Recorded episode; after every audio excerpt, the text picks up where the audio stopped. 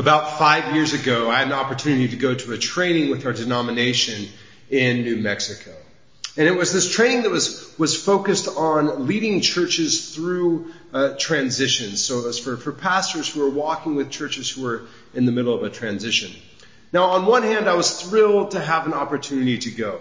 It was in this, this beautiful retreat center that the denomination owns called, called Ghost Ranch. That's about an hour north of Santa Fe. And on the other hand, I was a bit frustrated.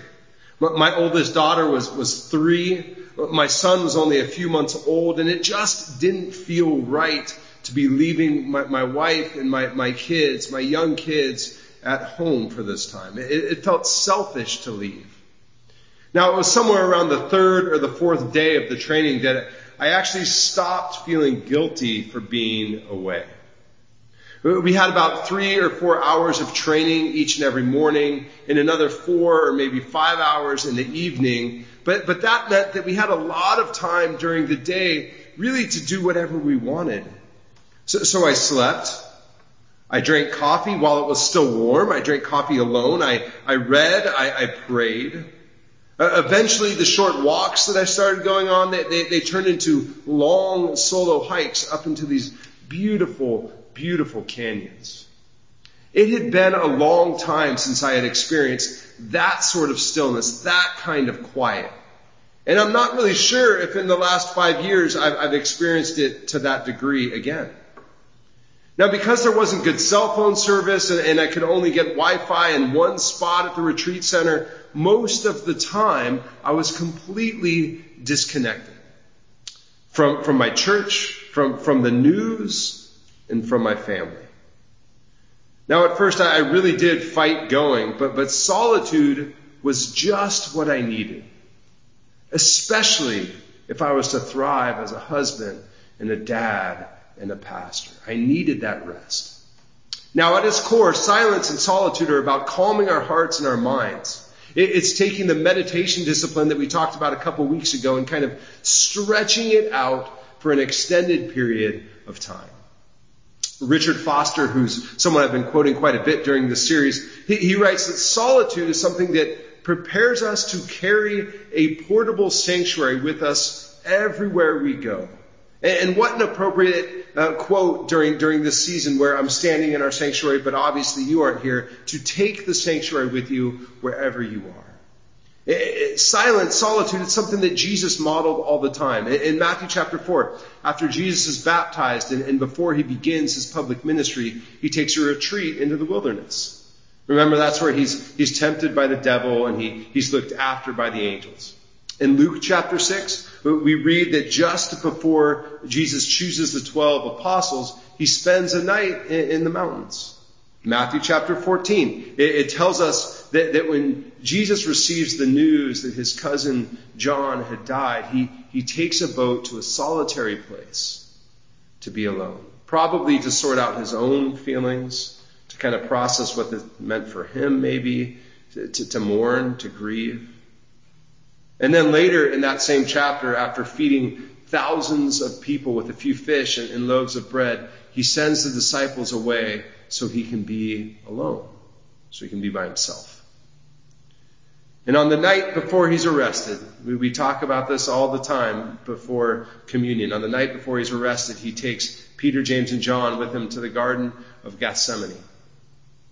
And then he leaves them for a while so he can go alone to be with his Father. Almost every time that something significant happens in Jesus' ministry and Jesus' life, he either gets away before it takes place or, or after it takes place. And I think there's an important lesson for us here as well. When Jesus is in public, he's, he's completely present with those with whom he's with. He gives them his full attention. But when he's alone, he, he's, he's diligent with being completely by himself. He's intentional. And, and I think it's something that, that we, uh, we can learn from as well. We, we need to learn to be just as intentional. So when, when Mark's gospel records the death of, of John the Baptist and, and the feeding of the 5,000 in chapter 6, there's this small moment right between those two events where Jesus invites his disciples to be alone themselves. With all the people that had been around, with all that was taking place, he knew that they were tired, that they were emotionally drained. So he says this, he says this, he says, Come with me by yourselves to a quiet place and get some rest. It wasn't only about following Jesus' example. They were exhausted. They needed that rest. They needed that solitude to carry on.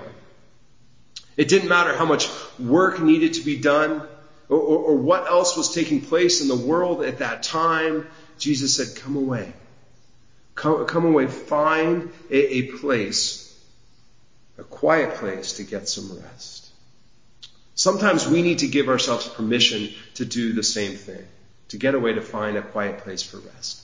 Now, outside of Jesus' temptation at the beginning of his ministry and what happens at the end in the Garden of Gethsemane, we can't really know exactly what he did when he was alone.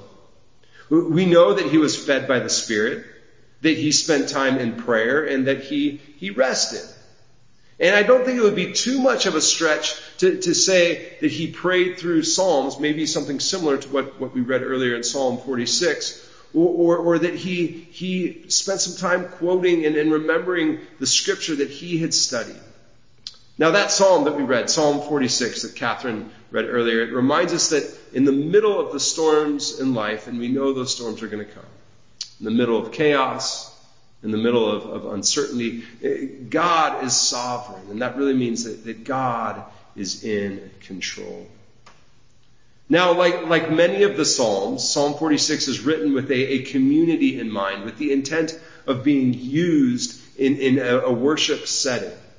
It starts with this declaration. God is our refuge and strength. God is our refuge and strength, which means God protects God's people and they have nothing to fear. Even in the midst of, of quaking, a quaking earth and of, of nations who are constantly at war with one another, the sovereign God is in the middle of it all.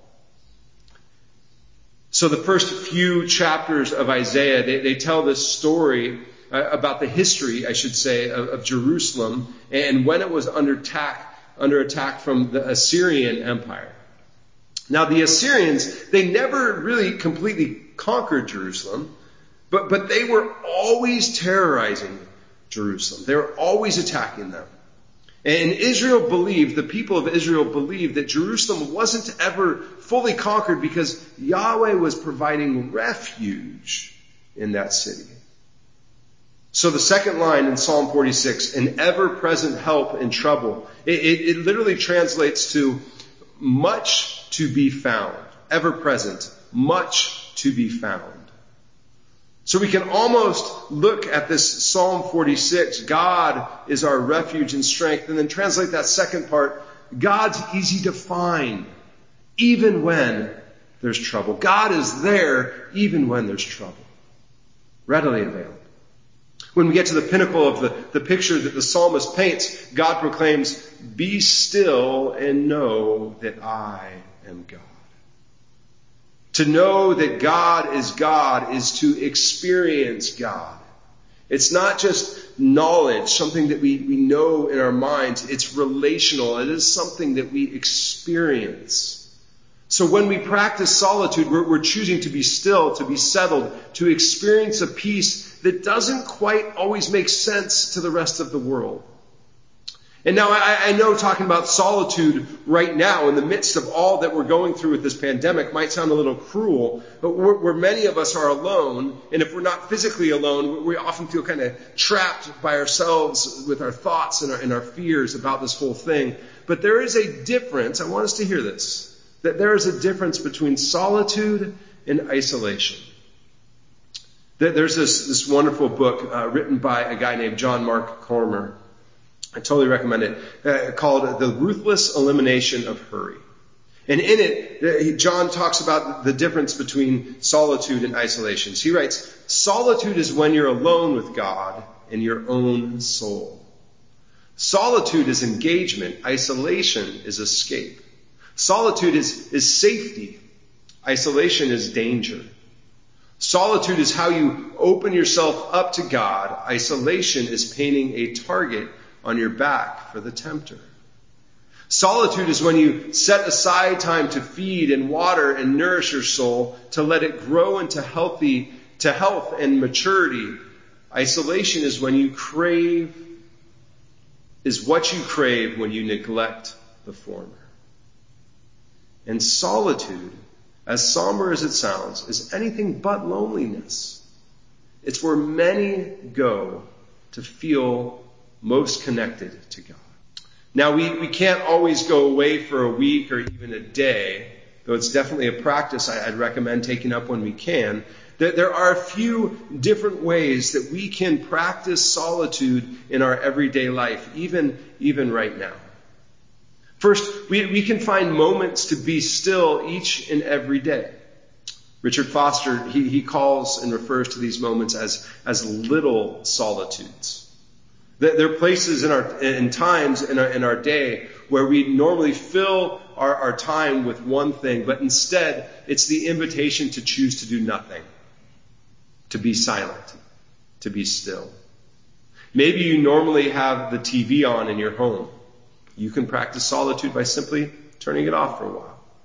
Maybe when you're driving in your car, eh, you usually listen to the radio or a podcast or some music. You can practice solitude by simply turning it off. Maybe instead of turning to your phone first thing in the morning to, to check in on social media or, or to email someone from work, you, you can consciously choose solitude by taking 10 minutes to just be alone in the morning or to just be alone before you go to sleep.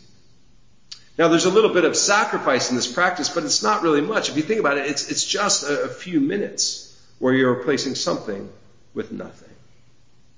Another way we can encourage ourselves to practice solitude is by intentionally creating a quiet space. Every time that Jesus practiced solitude, he went somewhere. The mountains, the wilderness, a boat. It was always somewhere he left. He was intentional. Now, I have a, a, friend in Orange County who has three young boys who are all very close in, in years, so his house is chaotic all the time. And he literally built a four foot by four foot personal office in his garage just so he could have a space to get away from, to get away to, to, to, to in his own busy house to have this, this space to be quiet. Now, you might not go to that extreme, but, but we all need a space. Maybe it's a, a place on the patio a certain chair in, in your house. Maybe it's a certain tree in the park that you always visit and that's just the place that you're quiet and still. Or maybe it's a walk at the beach. Maybe it's our, our, our prayer garden right outside our sanctuary. What does it look like for you to have a consistent place that you go to to practice solitude? The third way we can be disciplined with, with de- developing this discipline is to just build a routine. This whole series I've been saying that spiritual disciplines are about building routines, creating habits. Most of us just don't fall into a habit of eating healthy or of exercising daily. We have to work at it. Same is true with practicing solitude. Developing a consistent routine of silence and solitude means that we are prioritizing to, seek peace in the midst of the chaos, in the midst of the storm. One of my favorite theologians is Dietrich Bonhoeffer. And he writes, We are silent at the beginning of the day because God should have the first word. And we are silent before going to sleep because the last word also belongs to God. Are we giving God the first and the last word each and every day? The routine. Are, we being intentional with being still? Right now, most of us, we, we can't go on a, on a silent retreat necessarily, but we can create these, these mini moments, miniature solitude moments, to connect with God in, in the midst of the storm of this pandemic. So, so I want to encourage you to find time to be quiet. Turn everything off, tune off the noise, just, just be still, just listen.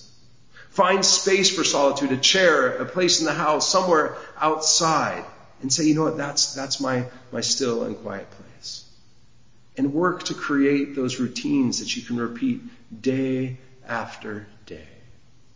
So as a church, let's spend some time this week calming our minds, stilling our hearts, creating routines where, where we remind ourselves to be still and to know that God is God. Amen.